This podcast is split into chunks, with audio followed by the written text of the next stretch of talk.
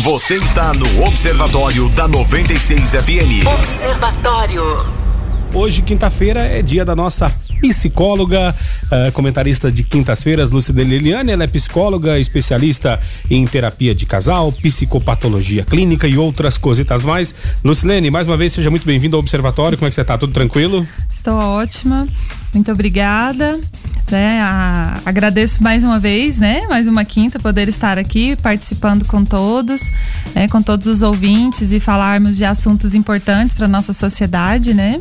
Bacana. E a gente está recebendo agora também aqui o nosso convidado de hoje, uh, Dr. Iron Antônio de Bastos. Ele é cardiologista e a gente vai falar a respeito de infarto, hipertensão, né? Infarto em jovens é mais comum do que se imagina. Uh, Dr. Iron, uh, boa tarde e seja muito bem-vindo ao programa Observatório da 96 FM. Boa tarde, Rogério. Boa tarde, doutora Luciane. Boa Luciene, tarde. desculpa. Lucilene. Lucilene, perdão. Tudo bem. É, e principalmente, boa tarde, ouvinte da 96. É um prazer estar aqui e estarei sempre que me for convidado. O e, prazer é nosso, doutorão. Eu, eu vou até dizer que não é um prazer, é uma honra. Oh, mas que bacana. e é, é muito legal ouvir, é, ouvir isso do, do senhor que é é, um cardiologista renomado aqui na cidade e não só um cardiologista, mas um senhor que, é, que merece o seu respeito, como todos uh, ouvintes do observatório. Uh, quando se fala em infarto agudo, agudo do miocárdio, né, o grande senso comum é que apenas os mais velhos podem ser acometidos pelo mal. Entretanto, com cada vez mais jovens expostos aos fatores de risco para doenças cardiovasculares, os casos do ataque cardíaco na faixa etária mais jovem, né, dos 20 aos 39 anos, vem aumentando de maneira considerável. Segundo dados do DataSUS, do Ministério da Saúde, em 2013 houve um aumento de 13% no número de infarto entre adultos de até 30 anos. E apesar de o percentual de jovens que sofrem do quadro ser relativamente pequeno, dentro do quadro geral, esse aumento revela hábitos não saudáveis e que colocam em risco a vida de pessoas dessa faixa etária.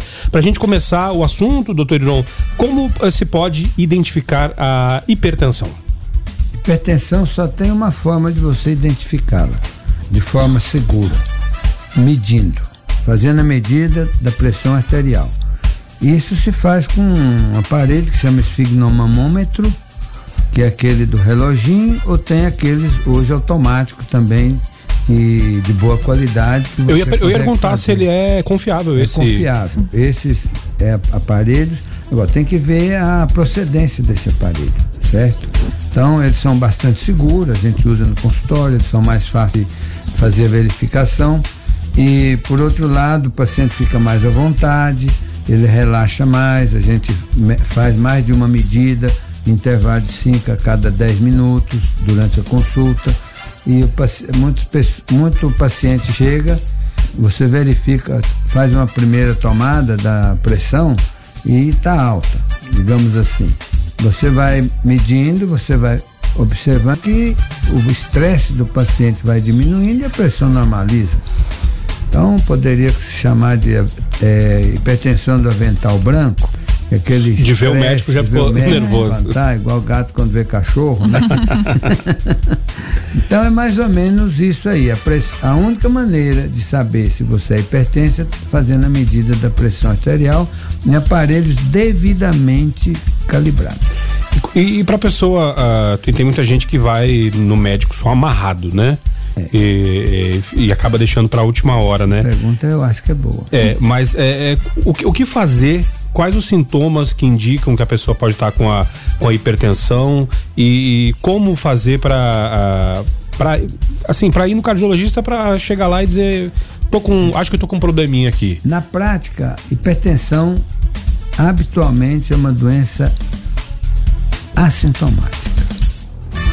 Quando você começa a perceber sintomas, sentir sintomas que possa estar relacionado com pressão alta, como turvamento da visão, é, dor de cabeça, que nós chamamos de cefaleias, tonturas, é, formigamento em alguma região do corpo, que seja uma coisa que está aparecendo assim de forma mais ou menos não é muito há muito tempo, então, pode ser já uma complicação, a possibilidade de uma complicação da pressão arterial.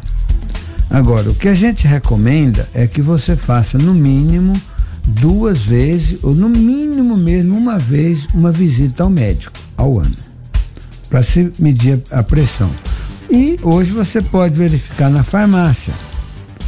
Chega na farmácia, mede a pressão, se ela estiver acima dos padrões que são permitidos, que são aceitáveis, então você deve procurar o médico imediatamente para saber se realmente você é hipertenso ou não. Aí nós já temos outra metodologia, né?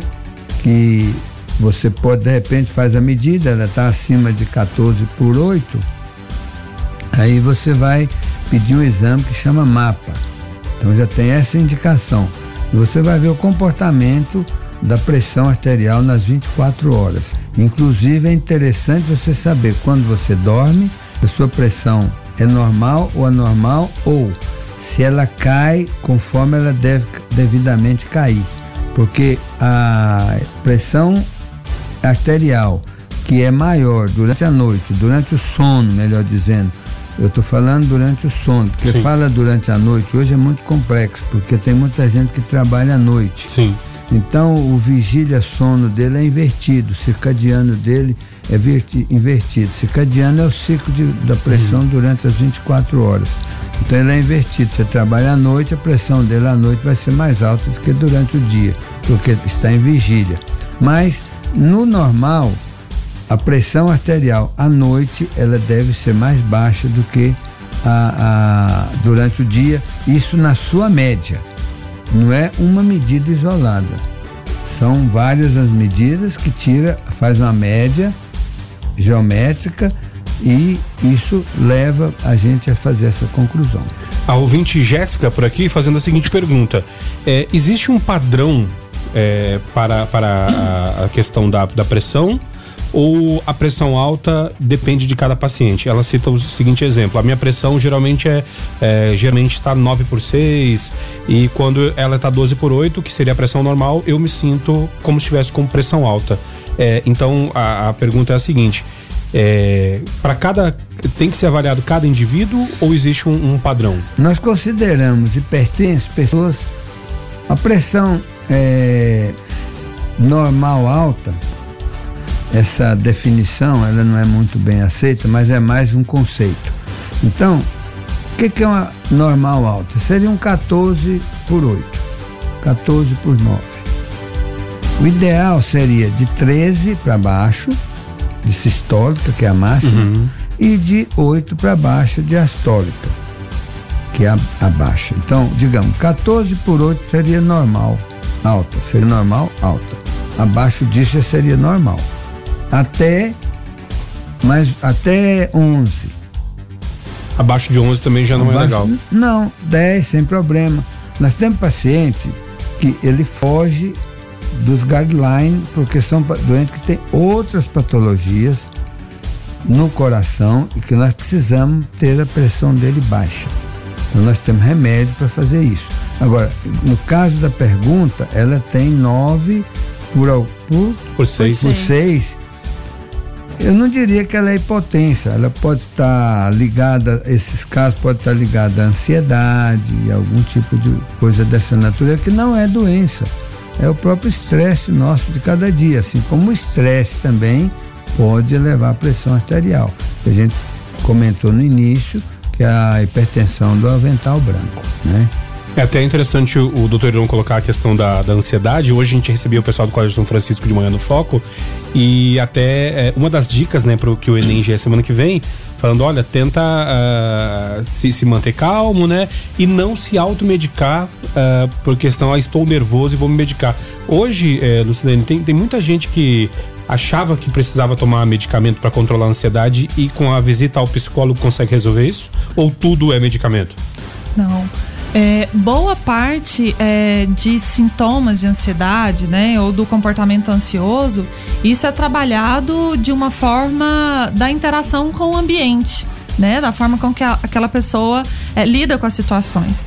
Né? Como o, Dr. Iron falou agora há pouco, nós vivemos situações de estresse a todo momento na nossa vida, né? Cobranças externas, né? O, lutando contra o tempo para conseguir é, é terminar as nossas tarefas durante o dia.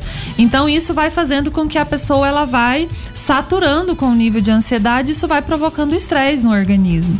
Então, a ajudar a pessoa a lidar melhor com isso, a trabalhar com planejamento, a fazer com que ela encare as situações de uma forma menos aversiva. Então, tudo isso pode ajudar. Agora, tem aquelas pessoas que, ou por uma questão mais biológica, ou por uma questão mais é, é, de história de vida, é, desencadeou um transtorno de ansiedade. E aí, nesses casos, é de fato muito importante um acompanhamento médico, né, do profissional de psiquiatria, que vai orientar quanto à questão da medicação correta, adequada, para fazer um diagnóstico adequado e a, essa pessoa ela ser acompanhada tanto por, pelo profissional de medicina com, quanto também pelo psicólogo. Né? Então, o, o, que eu diria que é primordial, primordial não puxando a sardinha para o meu lado, mas em qualquer situação, seja um transtorno de ansiedade, ou seja apenas uma ansiedade que a gente fala é, é, mais generalizada, que acontece em todos os eventos, o psicólogo tem um papel muito importante para poder ajudar, orientar e fazer com que essa pessoa lide melhor com essas situações. Você participa através do 994-34-2096. Nos ajude a fazer o observatório de hoje. Então, uma equipe multidisciplinar é a melhor do, dos cenários, né? Sim. Aproveitando esse gancho, é, existe um mito que é muito comum. Ah, eu não vou ao médico porque eu vou procurar doença, eu vou achar doença. Ficar procurando chifre é, em testa de cavalo. Então vamos fazer aqui um, um, um, uma análise eu vou procurar aqui dentro uma bomba atômica. Será que eu vou achar? Tomara que não.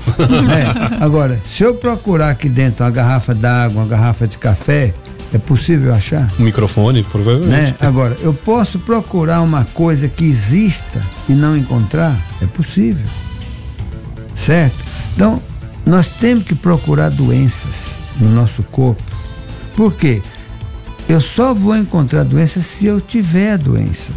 E no começo é muito mais fácil de tratar, né? No começo, ela está o broto, vamos colocar nesse, nesse conceito. É o broto da doença, está brotando.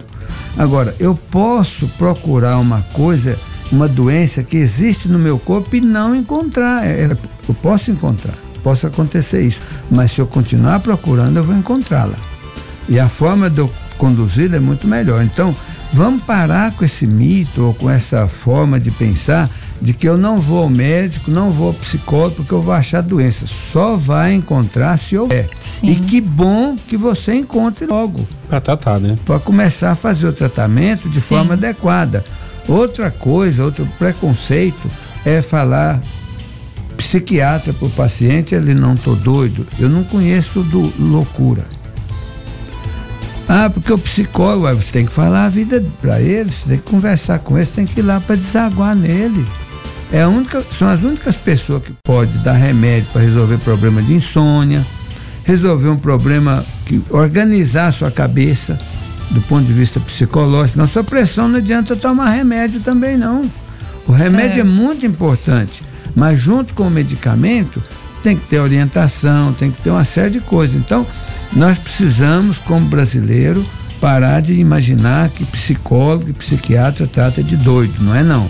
Eles, eles cuidam da nossa saúde. Por que, que ir ao psicólogo ou ir ao psiquiatra é ruim? Mas o camarada tem doença incurável, como o diabética tem que ir no médico o resto da vida, aí não importa. Ele tem um, uma hipertensão, ele não vai nunca curar essa pressão. Mas ele não pode ir no, no psicólogo Sim. porque. Então, nós temos que acabar com isso. Eu estou colocando isso aqui para o ouvinte entender a necessidade dele ir ao médico. Seja psiquiatra, seja o psicólogo, seja o clínico geral, seja o especialista. No mínimo uma vez por semana, por, me, por ano. E o psicólogo é um dos melhores lugares para a gente ir.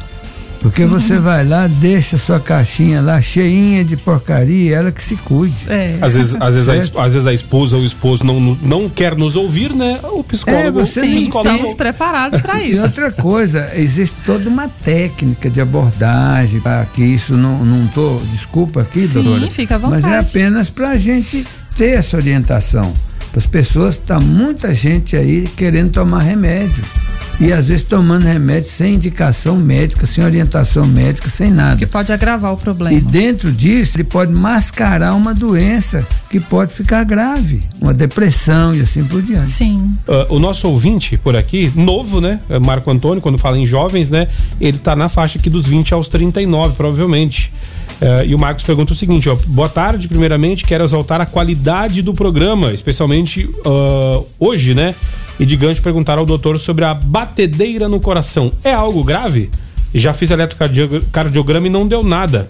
Mas de vez em quando sinto umas batedeiras no coração. É o Marco Antônio do Centro. Uh, obrigado pela sua participação. E deixa eu uh, engatar a pergunta dele aqui. Eu, com sobrepeso, sentia dores na boca do estômago.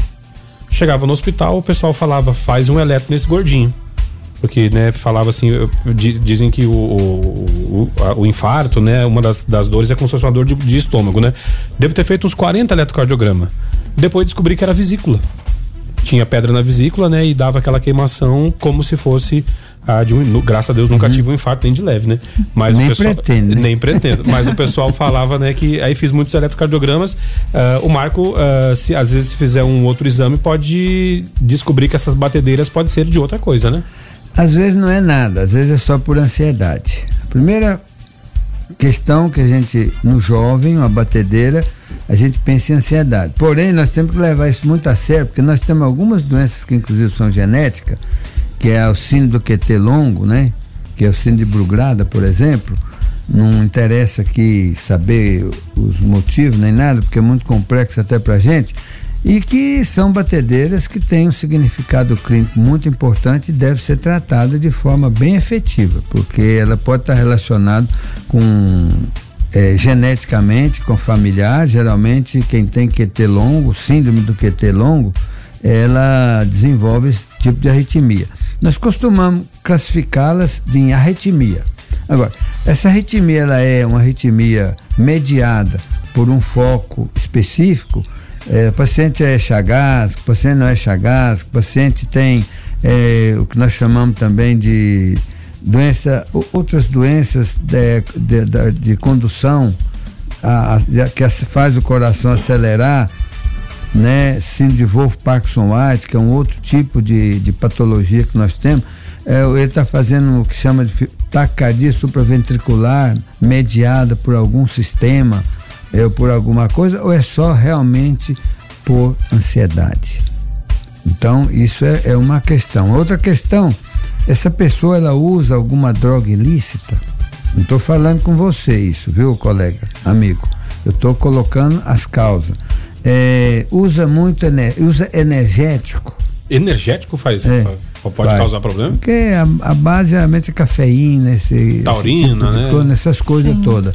Então, eu até deveria pedir pro pessoal use energético bastante, porque o meu consultório ia ficar cheio, sabe?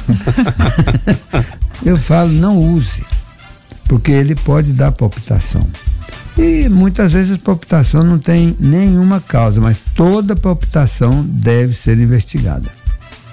Nós temos metodologia para isso e algumas são até difícil de a gente detectar a causa ou documentá-la. Hoje nós temos um dispositivo implantável, inclusive, você vê que é tão complexa essa, essa questão e a pergunta dele é tão pertinente. Nós temos um, um aparelho, tipo uma canetinha, mais ou menos, uma meia caneta assim, chama é, loop implantável, ou seja, um, um aparelho que detecta arritmia e ele é implantável fica até quatro anos no corpo da gente e vai registrando toda. Eu tive uma palpitação. Você vai lá, olha, ah, não é palpitação que ele teve, é uma outra coisa que ele teve.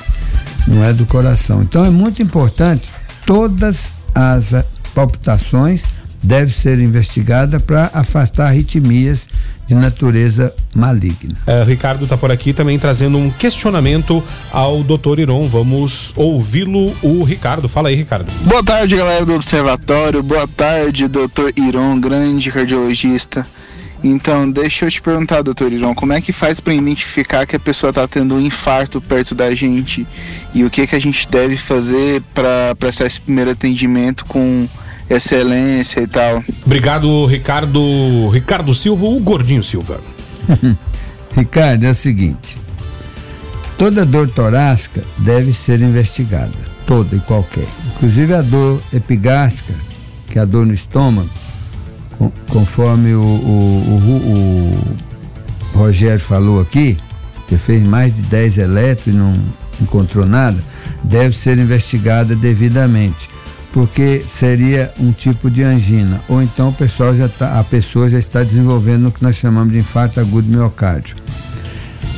Geralmente a dor de infarto é uma dor muito intensa, ela descontrola a pessoa do ponto de vista físico e às vezes leva a pessoa a desmaio por arritmia e até a morte súbita porque é uma doença muito grave. Habitualmente, 85% morre na fase pré-hospitalar, antes de chegar no hospital, se realmente tiver um infarto grande.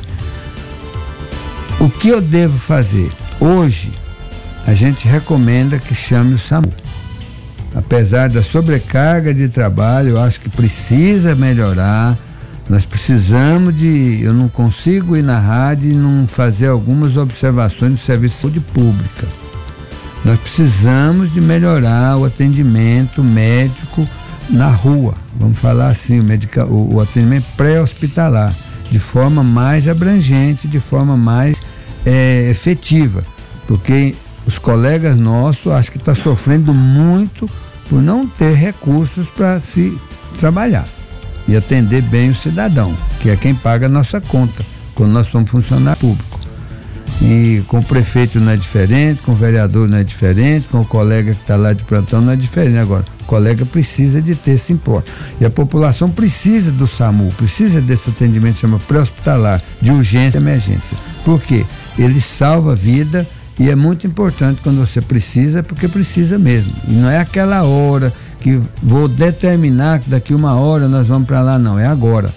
Ah, mas essa ambulância já está no outro, então não sei, tem que ter outra. Faz uma estimativa, é tão fácil hoje fazer uma estimativa de quantos atendimentos você tem por mês nessas condições. Há uma variável, mas dá para fazer esse cálculo e fazer esse tipo de abordagem. O que eu devo fazer?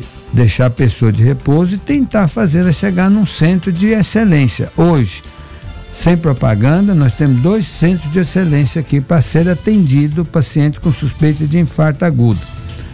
Hospital Evangélico e Ânima. Não existe outro lugar para você atender infarto agudo do miocárdio com excelência. Não adianta levar para UPA, não adianta levar. Se você tem essa identificação que possa ser infarto, leva direto para uma dessas duas unidades, que nós temos um tempo hábil para que essa artéria seja aberta através de angioplastia. Angioplastia é a gente tirar a pessoa do infarto, é você ir lá, dissolver o trombo com catéter e botar um estente, que é uma molinha, e com isso você salva músculo. Que não é apenas abrir a artéria que é importante, você tem que abrir a artéria num tempo hábil e para salvar músculo. Porque quanto mais você perde músculo, maior é o dano que você vai ter no miocárdio, no coração da pessoa. 994-34-2096. Chegou uma pergunta aqui que o ouvinte pediu para não ser identificado e faz a seguinte pergunta aproveitando a psicóloga e aproveitando o cardiologista. Uh, o uso de estimulantes uh, sexuais masculinos, aqueles azulzinhos, né? Uh, Tadalafila, Cadalafila, alguma coisa assim. Tadalafila. Isso, justamente. É, por pessoas mais jovens, usados de forma indiscriminada, sem prescrição médica. Uh, tem a questão psicológica de achar que precisa, né? O ouvinte fala, uh, tem como resolver psicologicamente e depois pergunta, e no caso de usar, se causa problemas, é, pode causar problemas cardiológicos, primeiro, Lucilene. Então, é importante pensar o, qual que é o objetivo e por que que ele tem optado por, por essa questão. Porque pode ter uma questão orgânica relacionada ao órgão é, é genital que pode estar tá tendo algum problema de ereção, algum problema de ejaculação precoce, né? E que é importante ele buscar o médico urologista para tentar entender se tem algum problema de circulação sanguínea, né? Da questão dos vasos ali, é, que pode estar tá contribuindo para uma dificuldade. Agora, se não é uma dificuldade, mas apenas uma questão de vaidade para conseguir ter um, um, período de ereção maior, né? E, e nisso querer uh, acreditar que está agradando a parceira de uma forma mais satisfatória, aí já é uma questão é, que tem que, que ser pensado dentro do âmbito psicológico, porque é, isso vai eu acredito, né? O doutor vai falar agora há pouco sobre os prejuízos que isso vai causar organicamente na, na vida dessa pessoa, principalmente relacionado ao sistema circulatório. Mas é, isso vai trazer danos quanto a essa pessoa acreditar que ela só vai conseguir ter uma ereção adequada se ela tomar a medicação. Vai fazer com que, à medida com que o organismo vai se debilitando pelos prejuízos que essa medicação pode trazer, ela é, ir ficando sem é, é, habilidade natural de conseguir ter uma, uma ejaculação adequada. Vira uma muleta. Exatamente. E uma questão importante, eu trabalho também, além de trabalhar com casais, uhum. né, com, com as psicopatologias no geral, eu trabalho muito com disfunção sexual no consultório. Uhum. E boa parte das. Do, muitos homens que procuram. É, é, é interessante isso porque a, eu vejo que tem ah, dificuldades tanto no âmbito feminino como masculino, mas a maioria que procuram são os homens para trabalhar essa questão. É, e já vieram do urologista, já vieram do cardiologista, já vieram de toda a equipe médica e não encontra nenhuma, nenhum problema orgânico. Ou seja, você está fisicamente ok, o seu problema é psicológico. É psicológico, muito relacionado com a questão da ansiedade, muito relacionado com a questão da autocobrança e que o trabalho ele vai focar muito nessa questão de como a pessoa encara esse comportamento sexual e como ela pode trabalhar para que ela tenha um comportamento sexual adequado a, em todos os níveis ali do processo é, é, da, do, do, sexo em si, vamos falar uhum. assim, né? Então, é importante essa pessoa é, é reavaliar essa questão do uso desses é, é, estimulantes, procurar, se percebeu que é um problema é, orgânico, procurar o profissional médico adequado para essa orientação e se percebeu que está tendo uma dependência psicológica ou são questões é, psicológicas, emocionais relacionadas a isso, procurar o profissional de psiquiatria, o profissional de psicologia para poder trabalhar essa questão. E aí, doutor Iron, uh, o uso indiscriminado desses estimulantes é, pode causar um problema? A doutora cardíaco? colocou muito bem, é necessário o que? Fazer um diagnóstico. É orgânico ou é psicológico? Se é orgânico, trata-se organicamente. De que forma? Com cirurgia ou se há necessidade, porque remédio a gente só toma se for necessário. É. Remédio não foi feito para usar de forma indiscriminada. Não foi para ser usado sem orientação médica e muito menos de forma indiscriminada. Existe o problema aí da autoafirmação, né? Nós estamos sabendo que tem muito jovem Sim. que vai para noitada e usa isso de forma aí errônea, de forma totalmente errada. É passar a noite inteira com ereção, isso não é possível. Existem trabalhos é, mostrando que a ereção prolongada ela causa danos na, na microcirculação do pênis. Mas isso, isso de forma estimulada é, artificialmente. Exatamente. É, é, o uso indiscriminado da, sim, do, sim. do, do, do sindalafila, do uhum. tandalafila e assim por diante. Ele provoca é, danos irreversíveis na microcirculação do pênis. Então tem que tomar muito cuidado. Primeiro, se vai tomar remédio, se precisa, se está indicado. Se está indicado, qual a forma que ele vai ser administrado, qual a dose que deve ser administrado e qual a frequência que deve ser administrado. E se existe algum outro fator é, colateral que ele que possível de possibilidade de uma complicação por um efeito colateral causado por um outro medicamento que o paciente já toma. Via de regra, questões jovens, a não ser que o paciente tenha uma doença, uma patologia que venha trazer esse tipo de, de questão. Mas no jovem, a maioria da, da, das questões, a doutora está aqui, é de fundo psicológico. Sim. 100%, eu quase que poderia dizer, Sim. afasta poucas as causas que são orgânicas. Normalmente é psicológica ou por questões de vaidade. Sim. De querer a autoafirmação no, no grupo. que De eu querer consigo mostrar que é mais fazer. homem. É, eu, E- eu que sou homem, eu e preciso. outra tá. coisa, a mulher não Bobeira. quer esse tipo de homem. A mulher não gosta desse tipo de homem, não. A doutora sabe disso mais do que eu. Sim. A mulher quer ser possuída, ela quer ser agradada, ela não precisa de sexo para viver. Ela gosta de sexo também, mas não dessa forma que a pessoa quer. Ela quer uma coisa que complementa e dê felicidade e dê tranquilidade e prazer psicológico para ela. Ela tem que estar numa situação de ser assim, a deusa no Sim. evento. Confortável. Né? Tem que ser tudo confortável. Essa questão de ficar a noite inteira fazendo isso, fazendo aquilo, aquela coisa, isso as mulheres de verdade não gostam. Ouvinte participando através do 994-34-2096. Sabe as palavras de Dr. Iron? Ah, vamos ouvir aqui o Alexandre fazendo a sua pergunta aqui no, no Observatório. Olá, boa tarde. Meu nome é Alexandre. Eu tô vendo que tem um cardiologista aí. Eu tenho uma dúvida sobre dor no peito. Um dia pra trás eu tava com a dor no peito, dor no braço e uma dor no pescoço, todo do lado esquerdo. E à tarde meu rim começou a doer. Foi quando eu resolvi fazer medição de pressão, deu 15 por 11. Queria que vocês me aconselhassem o que fazer. Obrigado e até mais pra vocês. Ô Alexandre, obrigado pela tua participação aqui. E aí, doutor Iron, vai direto no cardiologista ou passa ali no, no- no- pegar o encaminhamento antes para ver se Olha, é alguma outra coisa? Esse nível de pressão é hipertensão arterial já instalada. Agora, ela foi apenas uma medida ou ela está sustentada, como nós chamamos?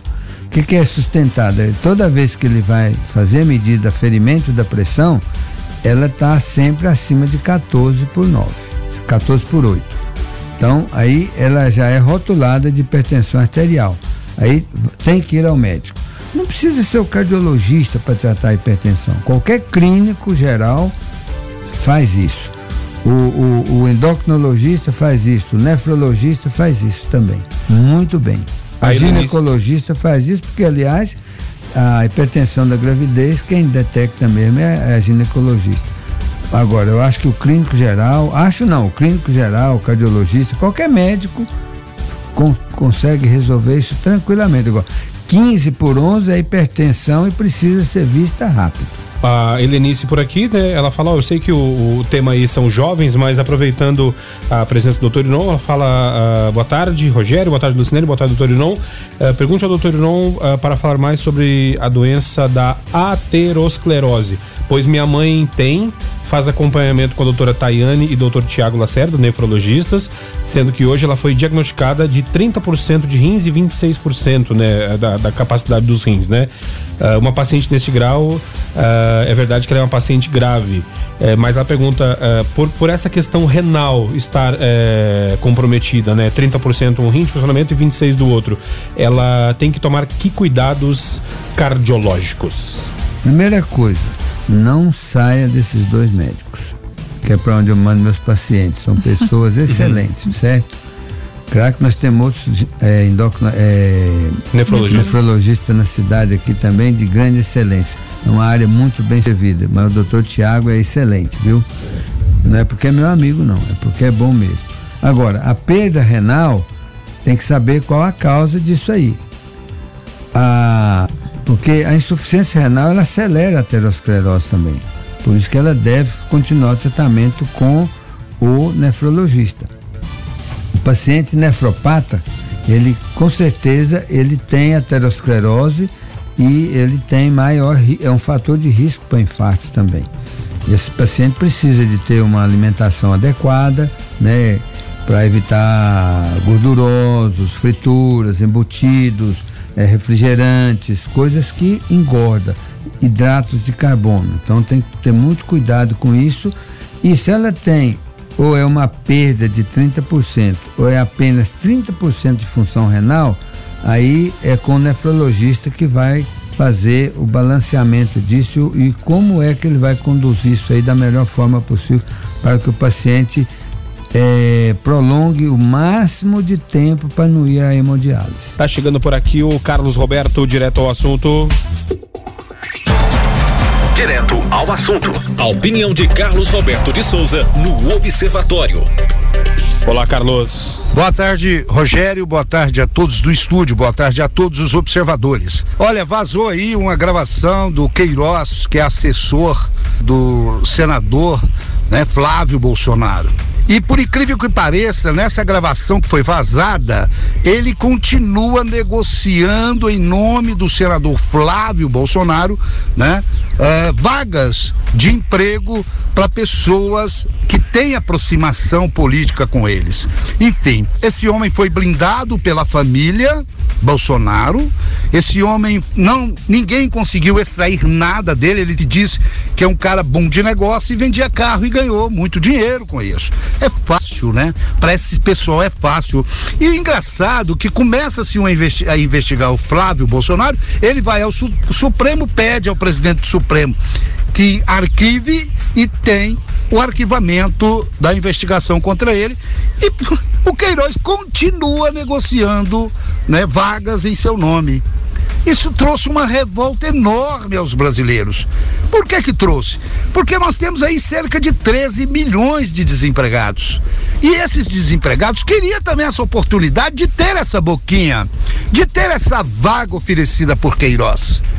É vergonhoso, desrespeitoso e cabe ao senhor presidente da República, Jair Bolsonaro, dar o exemplo e pedir para que investigue e pedir para que isso possa vir a público e que ele traga transparência a esses assuntos referente à sua família. Chega de blindagem, chega a família, os filhos de Bolsonaro estão criando um tumulto, estão fazendo baderna e sujando, manchando o nome do pai. Então, assim, é preciso que se resolva, é preciso que se dê o exemplo e eu fico numa vergonha de vermos a família Bolsonaro aprontando com o Brasil e nós calados, de queixos abertos, assistindo a tudo. Fiquem todos com Deus. Ademã que eu vou em frente de leve. Você está no Observatório da 96 FM. Observatório. Obrigado, Carlos, pelo comentário. Agora são 6 horas e 32 minutos. É, Lucilene, a gente vendo o, o, Carlos falar, e essa semana estava uh, aqui também na segunda-feira o doutor Fábio Vilela, delegado de Polícia Civil e mestre em ciências políticas, né? E engraçado que é, a, a questão anímica do, do, do, pessoal quando fala de política deu uma esfriada, né? É, esses casos agora vindo à tona Uh, a gente vai, a gente enquanto população, assim, psicologicamente, a gente vai meio que descrençando, como dizem no, no popular, e vai acabando deixando de lado e aquela, aquela euforia inicial vai ficando para lá e a gente vai aceitando uh, o que era para ser diferente, uh, ficar, entrar na vala comum e ser mais do mesmo? Então, é interessante, principalmente nessa, nessa política atual, né, no, nas últimas eleições, é, é, se viram muitas coisas, as pessoas é, é tentando trazer coisas que desabonasse um, um partido X, um partido Y, é, de uma forma muito de ataque, né? Então, a, alguns defendendo de uma forma muito ferrenha é, um candidato X e outros de uma outra forma o um candidato Y. E aí a, acontece que a, a, gente eu percebo que a população ela vai ficando meio que desacreditada das coisas que vão aparecendo até muitas vezes de informações que são listas são verdadeiras e, e as pessoas começam a questionar será que é isso mesmo será que é só é, é mais uma jogada de marketing de um determinado partido de uma determinada é, é, de um determinado candidato aí então assim eu percebo que as pessoas elas vão ficando sim desacreditadas é, por esse emaranhado de coisas que vai acontecendo no cenário político.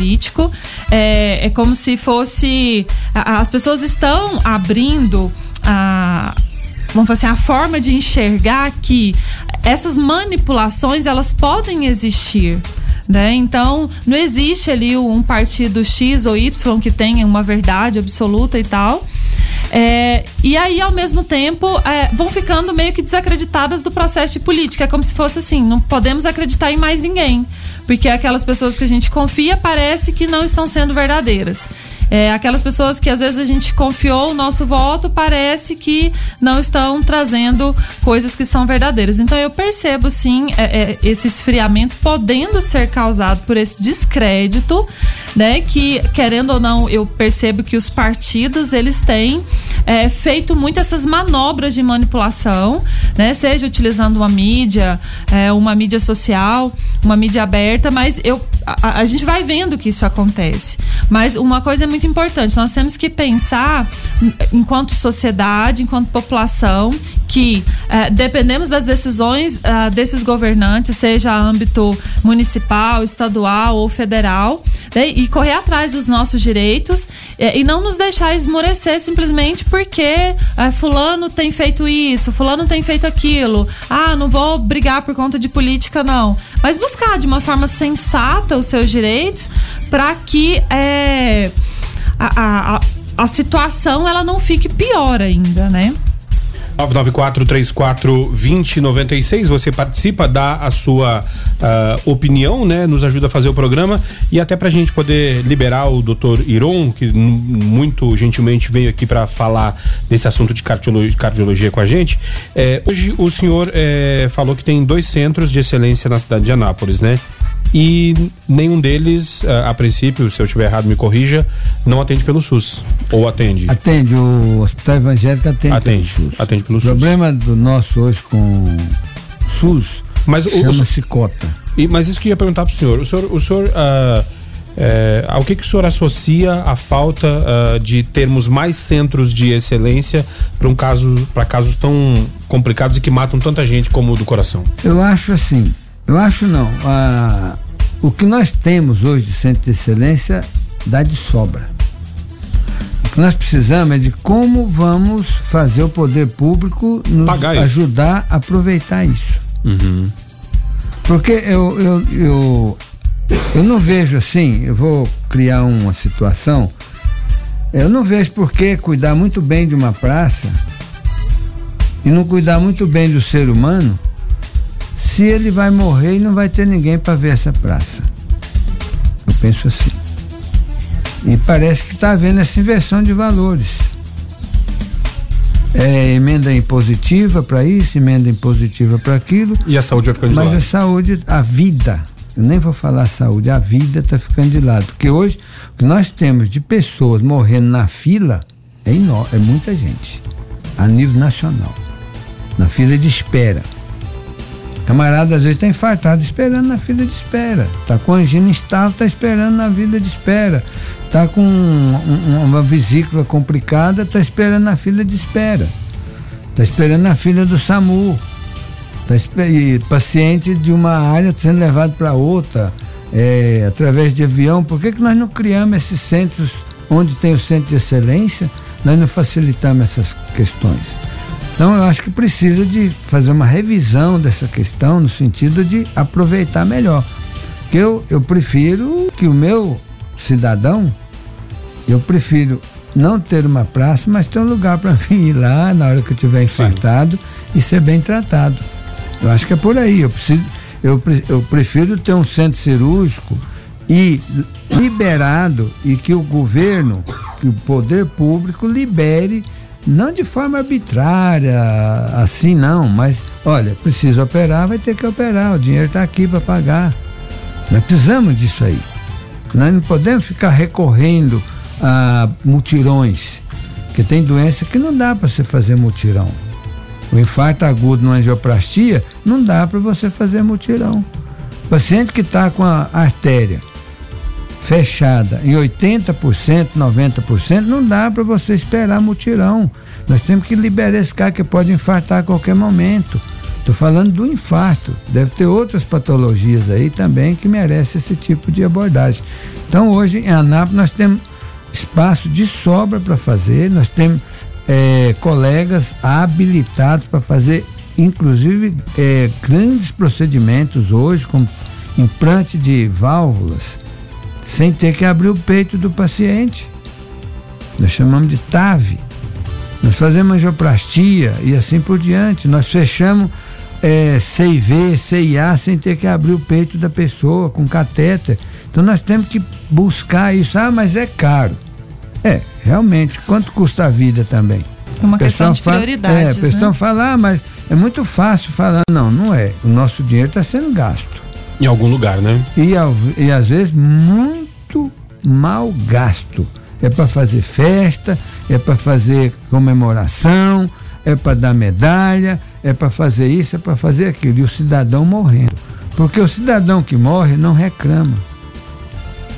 Geralmente as pessoas são muito humildes. E as pessoas que pagam com o nosso dinheiro muitas vezes são arrogantes e dizem de uma e tem uma capacidade de convencimento muito grande e a gente fica acreditando nisso. Acho que nós temos que inverter essa questão. Eu não diria nem convencimento, eu diria manipulação, doutor Iron. A Eu não Ellen. quis usar esse termo, porque senão vou falar, esse cara. é, mas não é a vida, gente. Não pode valer menos que uma praça. Me desculpa. A Eu tô- Ellen- quando eu falo praça, eu não estou falando só de praça, não. Gener- precisamos de ir é, longe. não. Usando de forma, de forma ah, genérica, né? É. A Ellen Stelberg tá por aqui falou: grande abraço para o doutor Iron. Ele é o queridinho da minha família, sou neta da dona Jupira. Oba! Um abraço para todo mundo aí, viu? É um prazer falar com você, querida. Então, Muito doutor, bom. doutor Iron, é, dizer para o senhor que foi um prazer enorme receber o senhor aqui no, no Observatório, que o senhor nos ajudou demais aqui, tirando muitas dúvidas. E também é, o Frei Benedito está por aqui também, falando, ó, parabéns à sua fala ao doutor Iron. Frei Benedito, que é, é- é um dos freis aqui da, da- dos frades franciscanos menores, é, da. E ele, sempre que vem aqui ao Observatório, ao Foco 96, um frei de posição muito firme, e dando parabéns à fala do doutor, que não fugiu da raia aqui no comentário e, e expôs muito bem a, a sua opinião. É, doutor Iron, obrigado pela sua participação. é, espero que o senhor tenha gostado do bate-papo e espero poder receber o senhor em outras oportunidades aqui para a gente falar de assuntos tão pertinentes quanto aos do coração, não só de sentimento, mas também de saúde do coração. Como de início, é sempre uma honra estar na São Francisco. Família São Francisco, meu abraço ao Frei, através do Frei. Eu comungo muito com os franciscanos, assim como toda a, a entidade católica do mundo inteiro. É, eu falo aqui em nome da Sociedade Brasileira de Cardiologia Regional ANAP, da qual sou é, da diretoria também. Esse trabalho, isso é um trabalho, é uma obrigação nossa de estar prestando esse trabalho. Então, quando você quiser que a gente venha aqui, pode me convidar, que eu virei aqui, não porque por outro motivo, só por questão de honra, não. É por questão de obrigação do meu ofício, como cardiologista, representante da Sociedade Brasileira de Cardiologia, certo? E é, obrigado pelo ouvinte, pelas perguntas, muito bo- boas.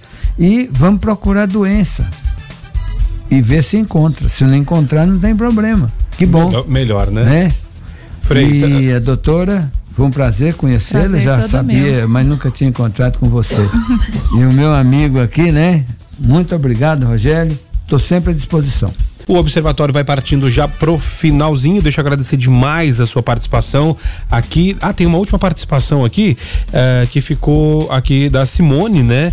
Eh, com relação ela falando a respeito de crises de ansiedade, se pode causar ah, fortes dores no peito a ponto de sentir que enforca causa falta de ar e taquicardia. Já fiz eletrocardiograma várias vezes, não deu nada, dores fortes no peito que chegava a passar só quando dormia e no outro voltava. O que fazer? O doutor Irão falou, né? Se eh, fez os exames não tem nada, procure eh, uma terapia com psicólogo. Isso. A primeira coisa é descartarmos causas orgânicas. Se o corpo está ok, não tem nenhum problema ali no coração, não tem nenhum problema em nenhum outro órgão do corpo. E é uma. a- então a gente parte para a questão mais psicológica. E os profissionais é, especializados nessa área, da área médica é o psiquiatra e da área terapêutica é o psicólogo, que vai poder ajudar a lidar com essas situações. É muito interessante é, a questão da, da, pressão no peito, da falta de ar, tem todo um processo aí acontecendo para que esses sintomas apareçam. Então, ah, nós temos o sistema nervoso autônomo que é responsável em ah, receber informações da nossa relação com o ambiente e que vai pode desencadear todos esses sintomas e que podem ser confundidos com é, um infarto, que podem ser confundidos com qualquer outra questão orgânica que, sendo investigada e sendo descartada, cabe a uma questão mais psicológica que o psiquiatra é, com o uso da medicação, né, com orientação com o uso de medicamentos, e o psicólogo ah, orientando na questão relacional, como lidar com as situações, vai fazer com que essa pessoa tenha uma qualidade de vida muito boa. Dito isso, então, deixa eu agradecer demais a participação do ouvinte que nos ajudou muito no programa hoje e também agradecer você, Lucilene, por mais essa quinta-feira, por ter nos ajudado aqui no Observatório. Até quinta que vem. Até eu que agradeço. Agradeço mais uma vez os ouvintes pela participação, mais uma vez pelo reconhecimento do nosso trabalho aqui. E até quinta-feira que vem.